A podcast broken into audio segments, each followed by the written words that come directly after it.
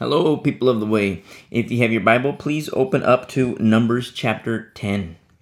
Numbers 10, in continuation of our studies through the Old Testament. What's beautiful about what's happening here is you see Israel, they're on the move.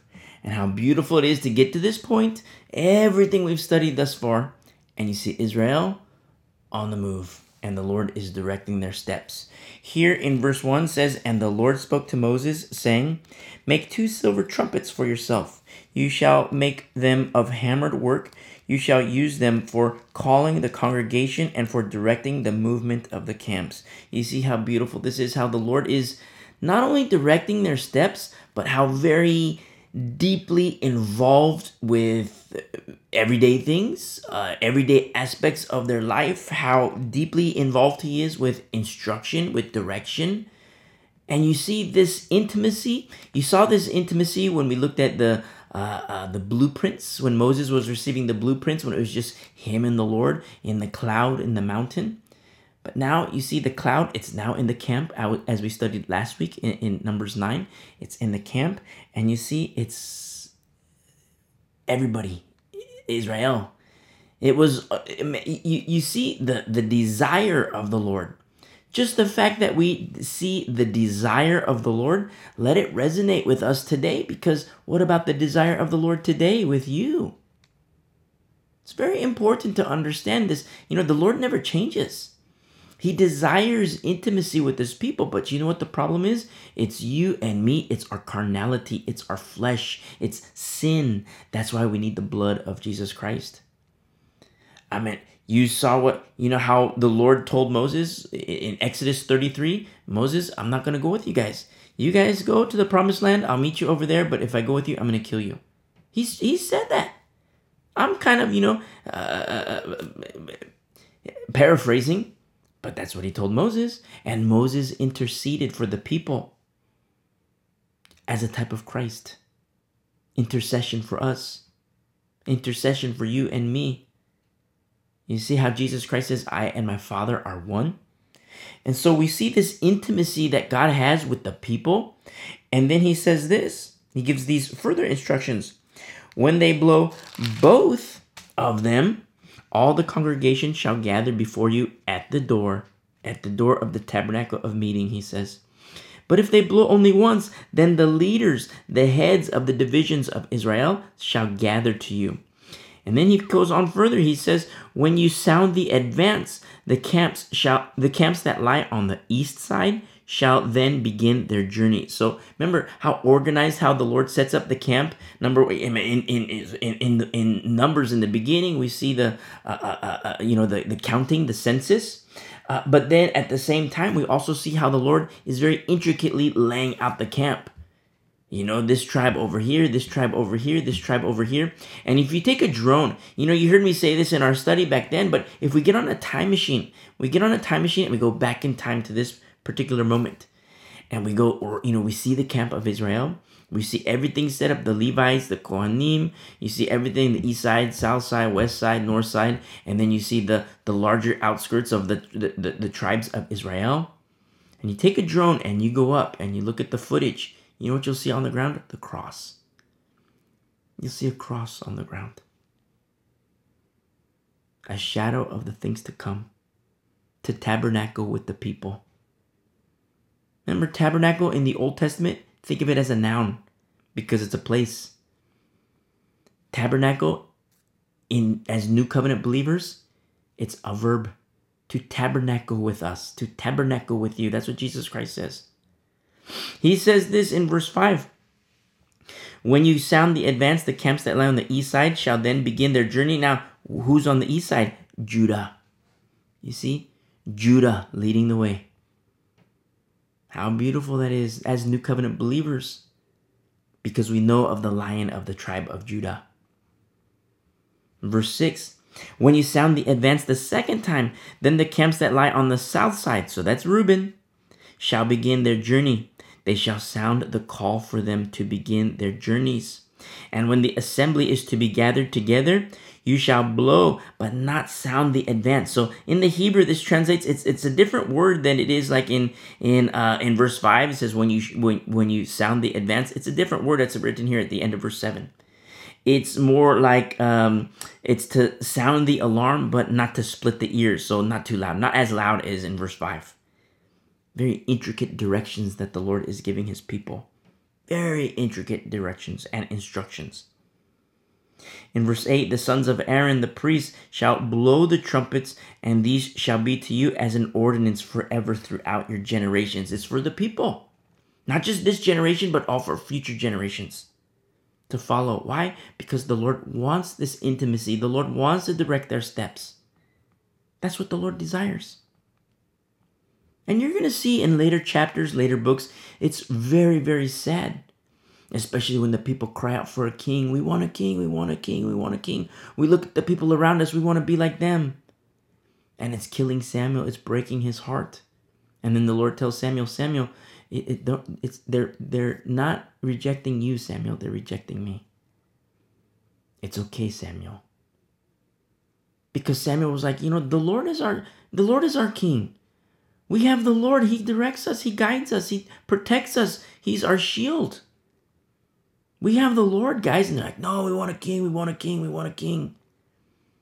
And the Lord says, Samuel, it's okay. They're rejecting me.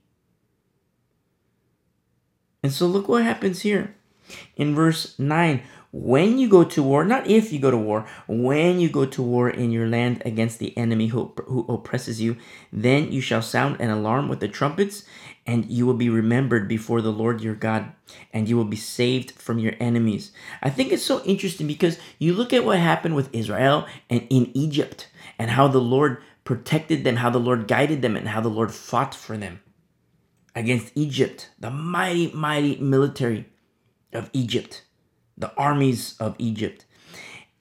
And here you see God still saves. Like at the end of verse 9, you will be saved from your enemies. God still saves, but there's still the expectation for Israel to fight. He says in verse 9, in the beginning, when you go to war, when you go to fight, there's this expectation of fighting, combat, hand to hand. It's the expectation. What about for you and me as believers? Yes, you know, we're, we, we, we become born again. We're like, you know, brand new babies in Jesus Christ, a brand new faith in Jesus Christ.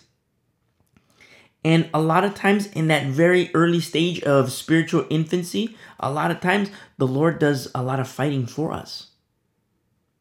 Because we're we're young, we're we're babies. We're new believers. But in the course of time, something happens where it's like, okay, I've learned how to carry my shield. I've learned how to put on my helmet. I've learned how to wear the breastplate. I've learned how to use the sword. And then what do we do? It's not just, it's not like a fashion show. It's like I wear these things to look cool, to look good. No, you wear these things so we can get chinks in our armor, dents in our shield. Which means what? We're fighting. You're fighting. We're fighting. That's what it means. And not just fighting, because, you know, don't forget there's the defensive posture, but then also an offensive posture. And how many times in scripture do we see a defensive posture, but at the same time, there's aspects for the camp of Israel and also for the camp of Christians. What is what does it look like for you and me to go on the offense? You see, you see it a lot in the book of Acts. You see a little bit of defensive posture, and then you just see straight up offense. Spiritually speaking, I'm not talking about, you know, going out and killing people. You know, somebody wants to reject Jesus Christ, okay, kill him. No. No. Remember how the Lord says, hey, they're, they're not rejecting you, Samuel, they're rejecting me. When somebody rejects Jesus Christ, you pray for them. Pray for them that, you know, that, you know, they, they say no to you, say you're at the park, they say no to you, and then you pray for them, Lord, soften this guy's heart, soften this lady's heart. And you know what's going to happen? They're going to be at the gas station. Someone say, hey, God bless you, you know? Do you know Jesus Christ? What's the good news? And they're like, oh, brother, what's up with all these Christians everywhere? Then they're going to go to work. There's going to be a coworker there, you know, at the, at the coffee pot, at the coffee machine, or at the, at the, uh, uh, uh, um, uh, the water deal. You know, the, Uh, oh, you know, hey, God bless you. You know, how did you go to church on Sunday? I went to church on Sunday. It's like, oh, goodness, what's up with all these Christians? And you're praying for them. You're praying for that guy. You're praying for that lady. And in the course of time, something happens. You know, we kind of talked about this on Sunday. Don't cast your pearls before swine. You can give nuggets, and then all of a sudden nuggets, and people start, wait, you know what? There really is too something to the, the, the this you know this Jesus that this guy keeps telling him about. There really is something to this Jesus that this lady keeps telling me about. There's something different about this guy. There's something different about this lady. What is it? You and me, we know it's the salt, it's the light. They don't know that. Non believers don't know that. But they can see it, they can be attracted to it. You see how beautiful it is? And we talked about that on Sunday edification. Edification of a non believer? Absolutely. Edification for a non believer, for their benefit. And then, boom, Jesus Christ, the chief cornerstone, they're a brand new believer. That's how we fight. That's how we go on the offense. You see? Winning souls. Winning souls for Jesus Christ. And so he says this in verse 10 also, in the day of your gladness, in your appointed feasts, and in the beginning of your months, you shall blow the blow the trumpets over your burnt offerings and over the sacrifices of your peace offerings, and they shall be a memorial for you before your God. I am the Lord your God. We're gonna see aspects of this uh, in the major prophets, also in the minor prophets. You're gonna see aspects of these combinations of when to blow the horns when to blow the trumpets at certain feasts, at certain festivals, and it's to as markers for certain feasts and festivals. You know, and we're gonna see these. It's so beautiful for us to have this backdrop, this uh, foundation, so to speak, of the law, because now we're gonna have a huge understanding of why God does what He does in future chapters, in future books. We're gonna understand completely wow, Lord, you know, uh, the Lord responds, the Lord reacts in a good way and in a bad way. He responds in a good way. Somebody's obedient to him, he responds in a good way. Somebody's disobedient to him, he responds in a bad way. It's still a good way, but it's bad for the guy, bad for the lady. Why? Because there's chastisement. I mean, have you seen like, you know, I, I remember when I was a kid, you know, my brothers did something bad and, you know, like I didn't get caught or maybe I didn't do something bad, but I didn't get caught and so my brother would get spanked. My, my dad would just go to town. And I'd be like, whoa, you know, like, glad that's not me, you know? And he's like, wow. I mean, he did, my dad disciplined my brother because he loves my brother. And my dad did the same to me because he loves me. You see, it's not like, you know, eh, just beat on a kid. But he disciplined me because he loved me. He disciplined my brother because he loves my brother. And the same exact thing is with our Lord. He disciplines those whom he loves. But we're going to understand when somebody falters in their walk with the Lord. When the Lord does what he does, you're going to get it. You're going to understand. And, you know, just like that, when I gave that example of like, whoa, my brother is really getting, you know, he's really getting it hardcore, you know, and it like, it fear me, it, it instilled fear in me, like, okay, my brother made a mistake, and, you know, I'm glad I didn't get caught, and I'm not to do it because my dad freaked me out because of what he was doing to my brother, you know, spanking my brother. And you know, the same thing applies when we learn these things. All these things were written for our admonition. We talked about that on Sunday. We studied that on Sunday. And so we see these things in the law and in the Old Testament. And it's like, whoa, Lord, I love you, Lord, but I also fear you, Lord. You see, they're written for our, our admonition. Because he loves you, he loves me. If we are without chastisement, we are illegitimate children. That's what Hebrews says without chastisement. If we read certain versions, it says we are bastards. That's how it translates. I'm, you know, I used to have a hard time saying that, but when you read certain translations, that's what it says: bastards. I don't want to be illegitimate. You start to welcome chastisement. Now, I, I know that sounds like, whoa, that's, what do you mean welcome chastisement? Well, understand what happens, what the Lord is doing when that happens, chastisement. It's beautiful. I'll, I'll, read it. You know, I reference it. Sometimes I reference things, and you know, I just I expect you know, like okay, you know, you guys know what I'm talking about, and some of you guys know what I'm talking about. Hebrews chapter twelve.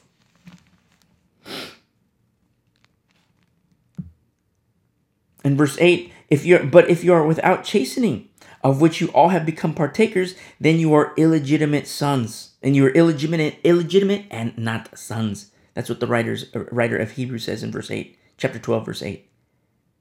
Some translations say, "Then you are bastards and not sons." It's like, whoa. You know, sometimes you know when you read the Greek translations, when you read Hebrew translations in Aramaic, the Lord really drives the point home. Really drives the point home. I don't want to be that way. I don't want that for you. And you start to welcome chastening. So, what do you mean, welcome chastening? That hurts. I know it hurts. I know it hurts. I've felt that before from the Lord. Verse 11, still in Hebrews 12, says this Now, no chastening seems to be joyful for the present, but painful. Nevertheless, afterward, it yields the peaceable fruit of righteousness. Not just period. The peaceable fruit of righteousness to those who have been trained by it. You see?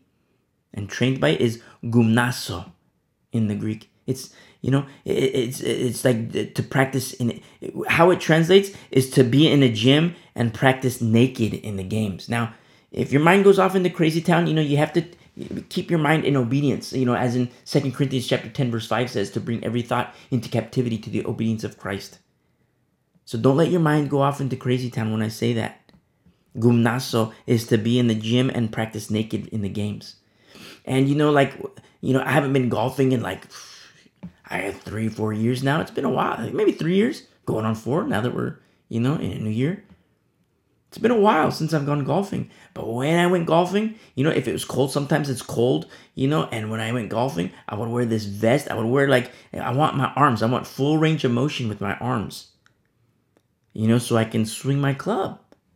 Or, you know, back, I'm kind of chubby now, but when I used to be fit, I used to run and I used to wear the runner shorts, you know, and I, so I can have my full stride.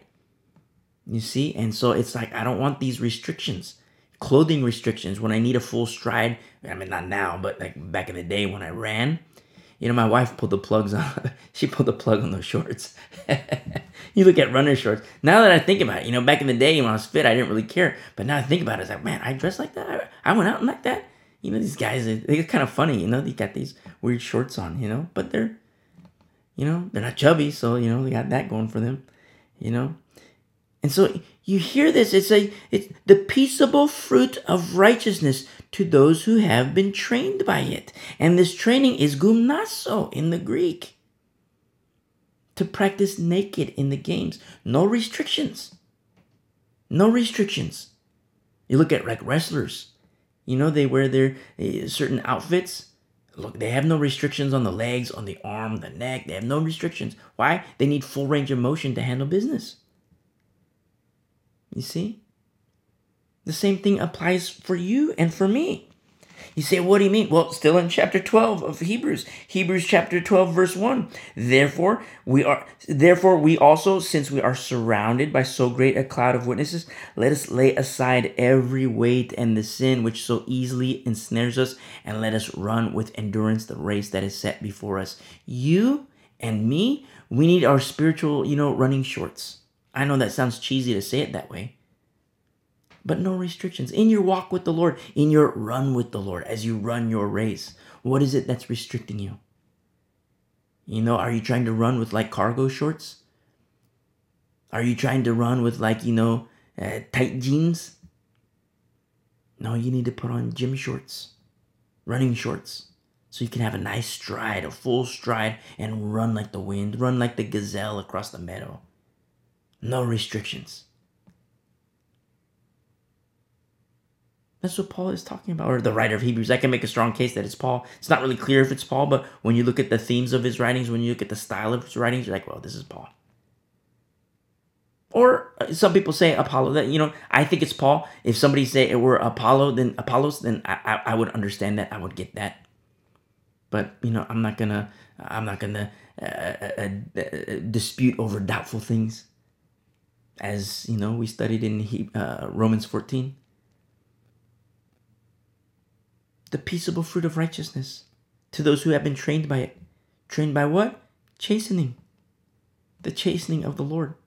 So going back to Numbers chapter 10, when we have this understanding of what the Lord is doing, what he's given through the law and in the law and what he's doing as a, in terms of a shadow of the things to come, when Israel falters, when Judah falters, when kings falter, when priests falter, when the high priests falter, when the Levites, the Kohanim, when they falter, you and me, we're going to understand exactly why the Lord does what he does. Because he set everything in motions in the law. He set it all in motion in the law. I mean, it was done prior to that, but once the law was given, it was a whole new ball, ball game for Israel. And so, look what happens here in verse 11, Numbers 10, verse 11.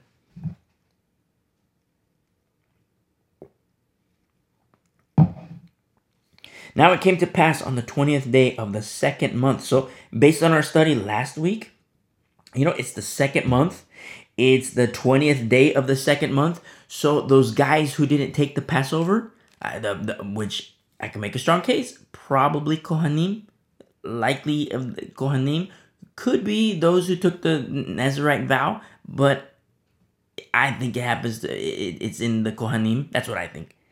But it could be, you know, if someone to say, oh, it's the guy who took the Nazarite vow. Okay, I'm not going to dispute over doubtful things. So you say it's Kohanim, you say it's uh, Nazarite vow. Okay. But you look at verse 11. Now it came to pass on the 20th day of the second month. So because it's the 20th day, it's not the uh, the 14th day. It is the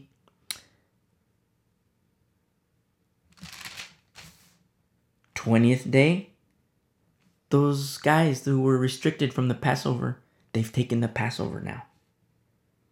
And now that they've taken the Passover, look what's happening. Now the Lord can direct their steps. Why? Because these guys are right with the Lord. You see? So many times people say, Oh Lord, I want to be in your will. I want to be in your will. Lord, where are you guiding me? Where are you guiding me? Where do you want us to go? Where do you want me to go? What do you want me to do? What do you want? And like the person's in sin the person's going to the strip clubs, the person's doing drugs, the person's an alcoholic, the person's doing this, the person's doing that, beating on his wife, being a tax cheat, doing all these things, embezzlement from their employer. Lord, what is your will for my life? What is your what do you want me to do? Do you want me to do this? Do you want me to well, I'll tell you, I'll tell you something. It's kind of like, you know, starkly clear. Stop sinning, you know? Stop being a tax cheat. You know, stop beating on your wife Stop getting high. Stop doing the drugs. You know, stop the pornography. Stop the uh, strip clubs. Don't do that stuff anymore. Go and sin no more. Don't do those things anymore. And then when you don't do those things anymore, maybe you're going to have calmness in your heart, calmness in your mind. You're to your eyes are to be different because you're to be able to see clearly with spiritual eyes and have ears to hear and eyes to see. Sometimes people, what do I do? What do I do, Lord? Where do you want me to go, Lord? It's like, hold on a second. Hold on a second. Let's let's address your heart first. Let's address your mind first as you present your body a living sacrifice to the Lord. Why? Because then you're able to hear when you seek the Lord and when you seek the will of the Lord and you pray unto Him, you're going to have so much calm in your life, in your mind, that you'll be able to hear Him.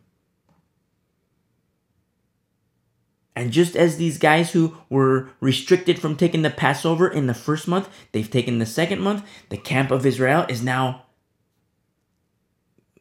right before the Lord. Okay, time to go. Time to go. It came to pass in the 20th day of the second month in the second year that the cloud was taken up from above the tabernacle of testimony. So now the cloud is moving. The cloud is moving. And the children of Israel set out from the wilderness of Sinai on their journeys.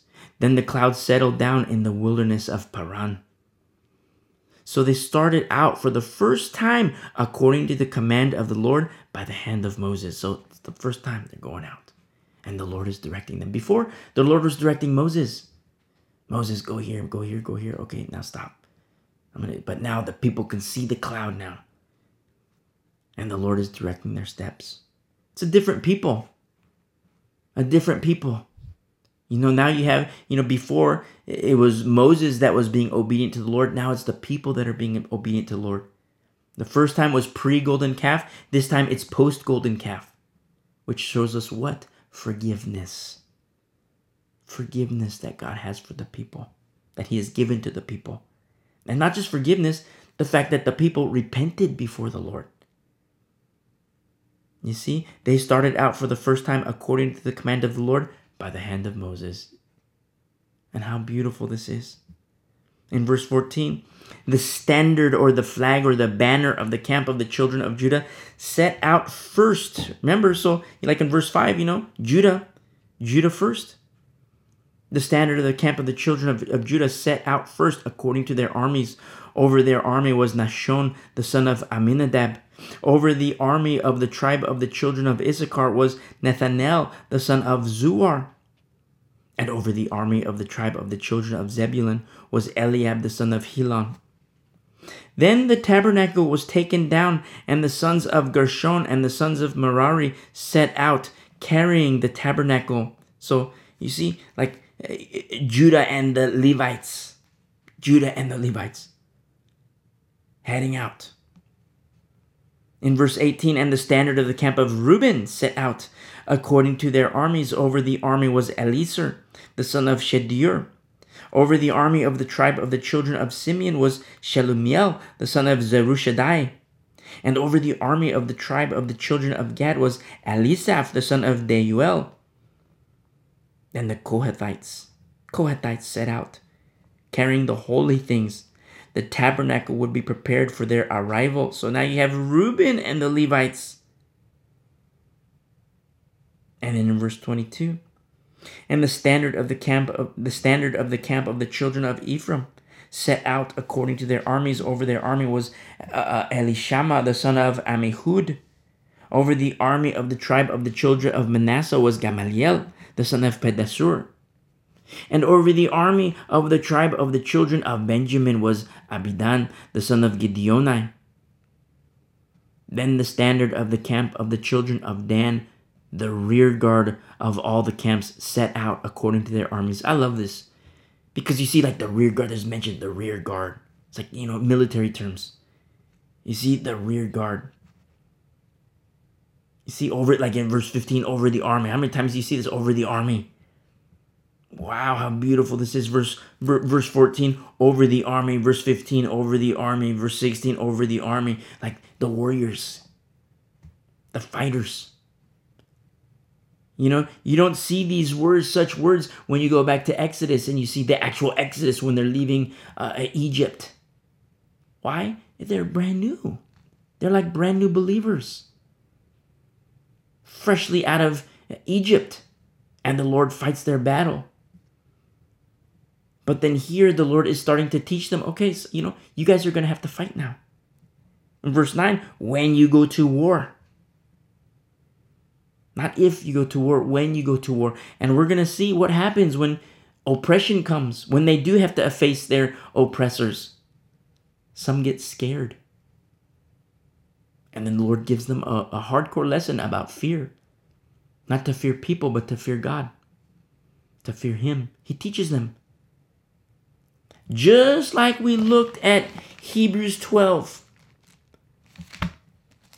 I'll read it again because there's a hardcore lesson when you fear people more than God. There's a hardcore lesson because Israel learns a hardcore lesson.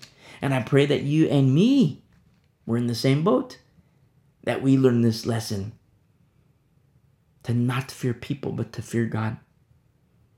And He chastens Israel. Let us learn from it. Because remember, Hebrews 12, verse 11 says, Now no chastening seems to be joyful for the present but painful. Nevertheless, afterward it yields the peaceable fruit of righteousness to those who have been trained by it. Let us be a people that have been trained by the chastening of the Lord. Yes, the chastening of the Lord. As much as you know, there's a side of me that doesn't want the chastening of the Lord for me. There's a side of me that doesn't want the chastening of the Lord for you. But then there's another side of me that welcomes it for me that desires it for you. Why? It's how we learn. not just the fear of the Lord, but the peaceable fruit of righteousness. And be of good comfort, because in verse 8, if we are without chastening, of which we all have become partakers, then we are bastards. King James Version. And not sons. We are illegitimate and not sons. I don't want that for you. I don't want that for anybody. We have to welcome chastening. You know, you have like millennials nowadays. They don't like chastening. Have you ever talked to a millennial? Never been spanked in his life. You know, 28 years old, never been spanked before in his life. His parents listen to Dr. Spock instead of the Lord. Dr. Spock, oh, don't do this to your kids. Don't do this to your kids. What does the Bible say? Don't spare the rod. I'm not talking about beating your kids to a bloody pulp, but you got to give them the love taps. You know, my mom gave me love taps when I was a kid. And then she, you know, I used to fake it because she would, she had this little tiny wooden spoon. And when I was like, you know, three, it would hurt. You know, two, I forgot how old I was. But she used to spank me and it would hurt. And so one time she like bent me down and she was like, bang, bang, bang. And I was, oh, that hurts, it hurts. It hurts. I was acting. And then she like looked at me. She's like, you're acting, aren't you? And then I started to laugh. that was the last time I laughed because then she told my dad, and my dad says, okay, don't worry about it. I'll take care of the spanking from now on. That was the last time I laughed because my dad used this big black leather belt and with this big old buckle on it, you know, never the buckle side, you know, not he wasn't too hardcore, but always the leather side, you know, like whap, and not just once. You see, why? Because he loved me. He loved my brother. That's why. And I tell you, you know, when my friends started to get, you know, when I got older, my friends started to get into criminal activity, criminal behavior, breaking into houses, stealing cars, doing all kinds of things. They'd call me, hey, let's go out, let's go out and do this. I'd say, no way. Well, you're afraid of the cops? No. Oh, what, you don't want to go out? You, you don't want to go to juvie? No, because some of my friends went into juvie. You're afraid of juvie? Not at all. Well, what is it? My dad is going to kill me. you see? I feared my dad, you know, not feared like, you know, he was going to kill me. I mean, you know, he probably would have, you know, figuratively. But yeah, I did fear him in a good way, in a healthy way. I had respect for him because he disciplined me because he loved me. You see? And the Lord does the same thing with you and me. So there's a side of me that doesn't want chastening for us. But then there's another side that says, you know what, Lord?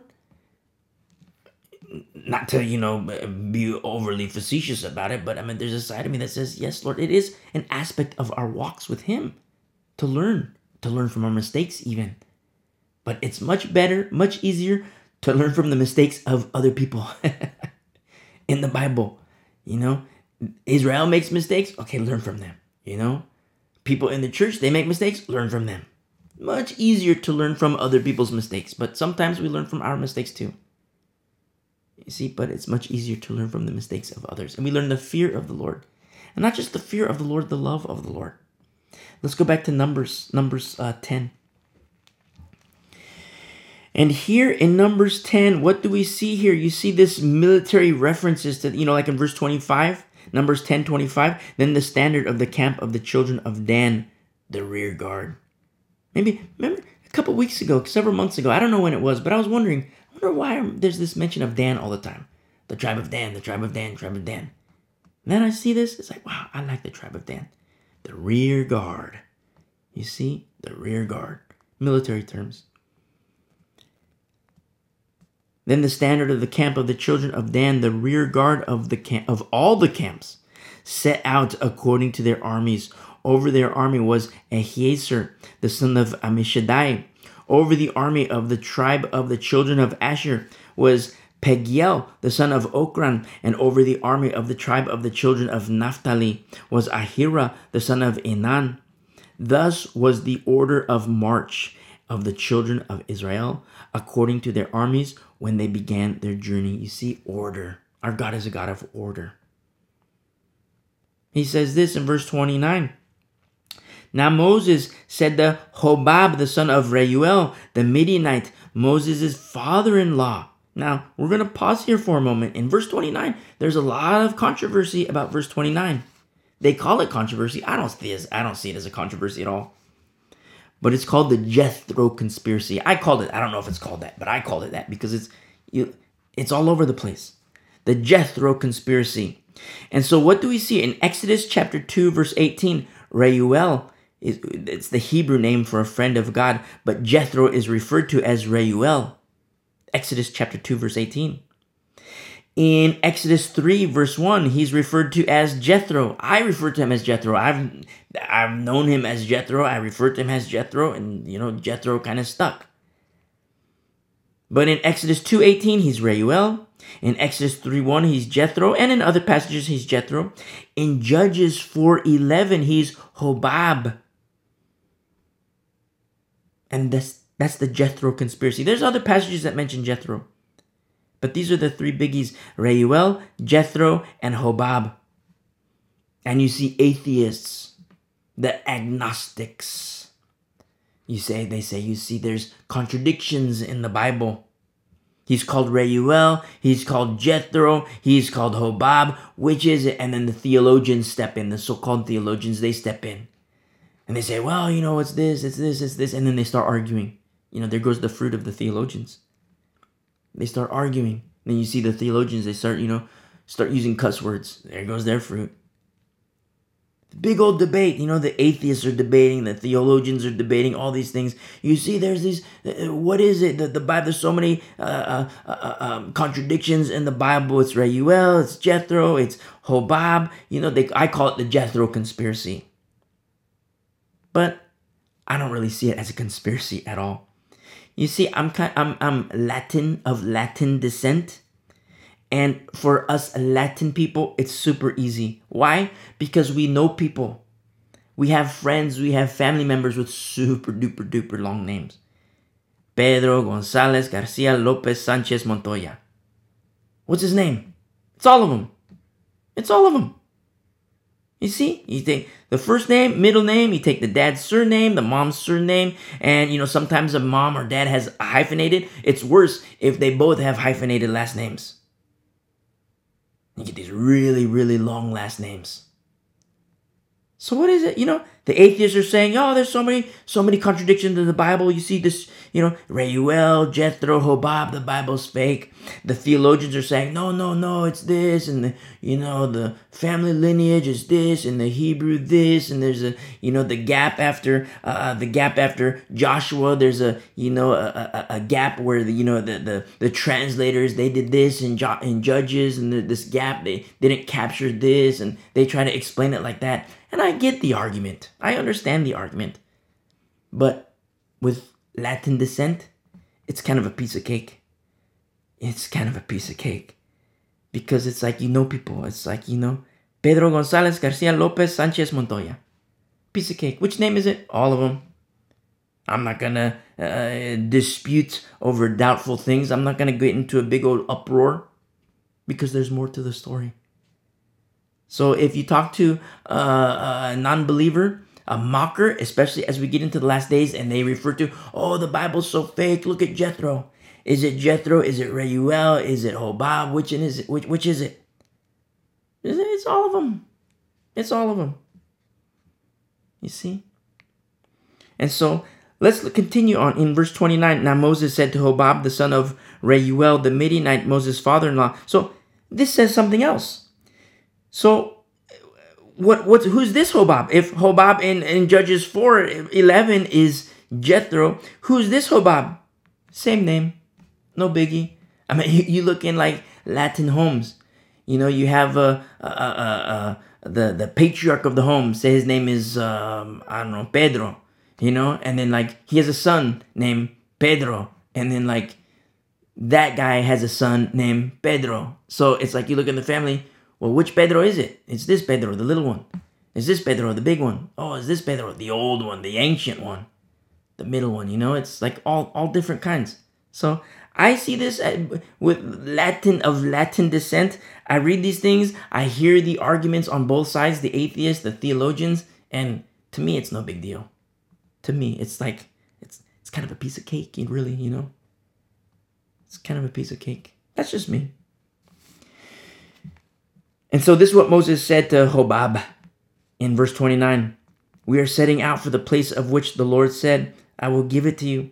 Come with us, and we will treat you well, for the Lord has promised good things to Israel.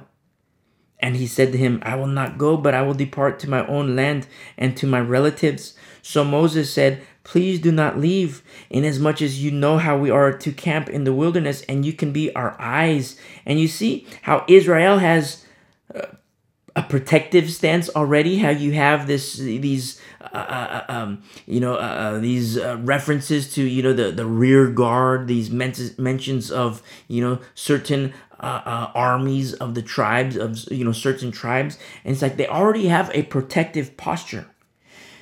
And so when, when Moses is saying you can be our eyes, it's you know there's reference to as being a a, a guide, but not a guide in terms of that because it's the Lord that's guiding but a guide in terms of like the terrain. You know, like if if the cloud goes, say the cloud goes over a ravine, you know, then this guide, a person who knows the terrain, a person who's well acclimated to the desert terrain, can say, okay, you know, you want the the elderly to go down this way. You want the you know the elderly with their you know they might have weak bones. They might be. You want them to go this way because it's gonna be easier.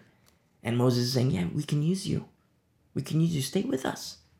Stay with us. You, you could be helpful. You see a little bit of diplomacy too. Diplom- the diplomacy of Moses. In verse 32, and it shall be, if you go with us, indeed it shall be that whatever good the Lord will do to us, the same he will do to you. You see? Blessings. Bless those who bless bless those who bless you. You see? In verse 33, so they departed from the mountain of the Lord. I have to say, you know, bless those who bless you, but don't forget the words of our Lord. Bless those who curse you. So there's Old Testament connotations. Bless those who bless you. You know, blessings on those who, uh, uh, uh, the blessings on Jacob, the blessings on Israel. But then at the same time, don't forget that our Lord Jesus Christ Himself says, Bless those who curse you. We talked about that on Sunday. Bless those who curse you because it's a piece of cake to love those who love you. Even the tax collectors do that, he tells us. But when you love those who hate you, I mean, I met Jesus Christ on the cross. Jesus Christ on the cross, and he says, Father, forgive them, for they know not what they do. What? Like, that's so out of this world. You know, like to hear that, it's so out of this world, and quite literally out of this world. Because his kingdom is not of this world, his Father's kingdom is not of this world. That's why we're just passing through. We're not of this world. We're in the world, but we're not of the world. And so he says in verse 33 So they departed from the mountain of the Lord on a, on a journey of three days, and the ark of the covenant of the Lord went before them for three days' journey to search out a resting place for them. And the cloud of the Lord was above them by day when they went out from the camp. You see this beautiful intimacy. The Lord is with them. And remember Exodus 33 when the Lord says, I'm not going to go with you guys because you guys are a stiff necked people. And if I go with you guys, I'm going to kill you. That's what he says. Exodus 33. And then Moses interceded. And then all of a sudden, the, the Lord says, Okay, I'll, I'll go with you. And here's the law again. Except now there is sacrifice. Now there is blood. You see? Blood. Remember, the law was given three times, the Ten Commandment three times. The first time, orally, you know, vocally. The second time, through ta- ta- uh, tablets that were destroyed by Moses with the, at the golden calf. And then the third time, the tablets, and that was given with blood. Yes, I'll be with you, Israel. I'll be with you. But there needs to be blood because of sin. There needs to be the atonement for sin, and that's through blood, life for life. Remember, life is in the blood? Life for life life for life, a transfer of sin. That's the Old Testament. But as a shadow of things to come, the same thing happens with you and me and Jesus Christ. A transfer of sin. My sin upon Jesus Christ, your sin upon Jesus Christ, the propitiation for our sins. And he is the high priest in the order of Melchizedek. He is also the sacrificial lamb. How beautiful. Who can do who can do such a thing? How the beautiful works of our Lord is like you read this and as new covenant believers we read these aspects of the law and it's like it just blows me away what who could only the lord i mean you read the old old covenant as new covenant believers, blows you away. You read the new covenant, eh, understanding that the backdrop with the foundation of the old old covenant, old testament, blows you away. I mean, look at what we studied about the the the the, uh, the root, the root, the stump, the shoots, the the the branches. You read the prophecies in Isaiah. You you read uh, what's written in in in, in Romans eleven. You know, and it's like the new interprets the old, the old interprets the new, and what do we see? A beautiful picture of the handiwork of our Lord. And so in verse 34, and the cloud of the Lord was above them by day when they when they went out from the camp. So it was whenever the ark set out that Moses said, Rise up, Lord, rise up, O Lord. Let your enemies be scattered, and let those who hate you flee before you. You see, it's like a battle cry almost. They were going forth. Okay, Lord, rise up. Like a battle cry. And when it rested in verse 36, he said, Return, O Lord, to the many thousands of Israel. You see, intimacy. The Lord desires intimacy with his people, and the people, led by Moses, desire intimacy with him. Oneness.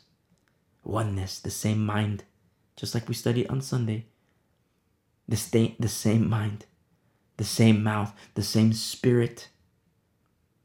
You see, two becoming one spiritually, intimacy. That's what the Lord desires. We see examples of this in the Old Testament, and not just examples for you and me. We see the, the, the literal application of obedience and what it means for the people intimacy, oneness. Let it ring true for us today, for you and me, and how the Lord desires oneness with you and me, not just today, but tomorrow and for all our days.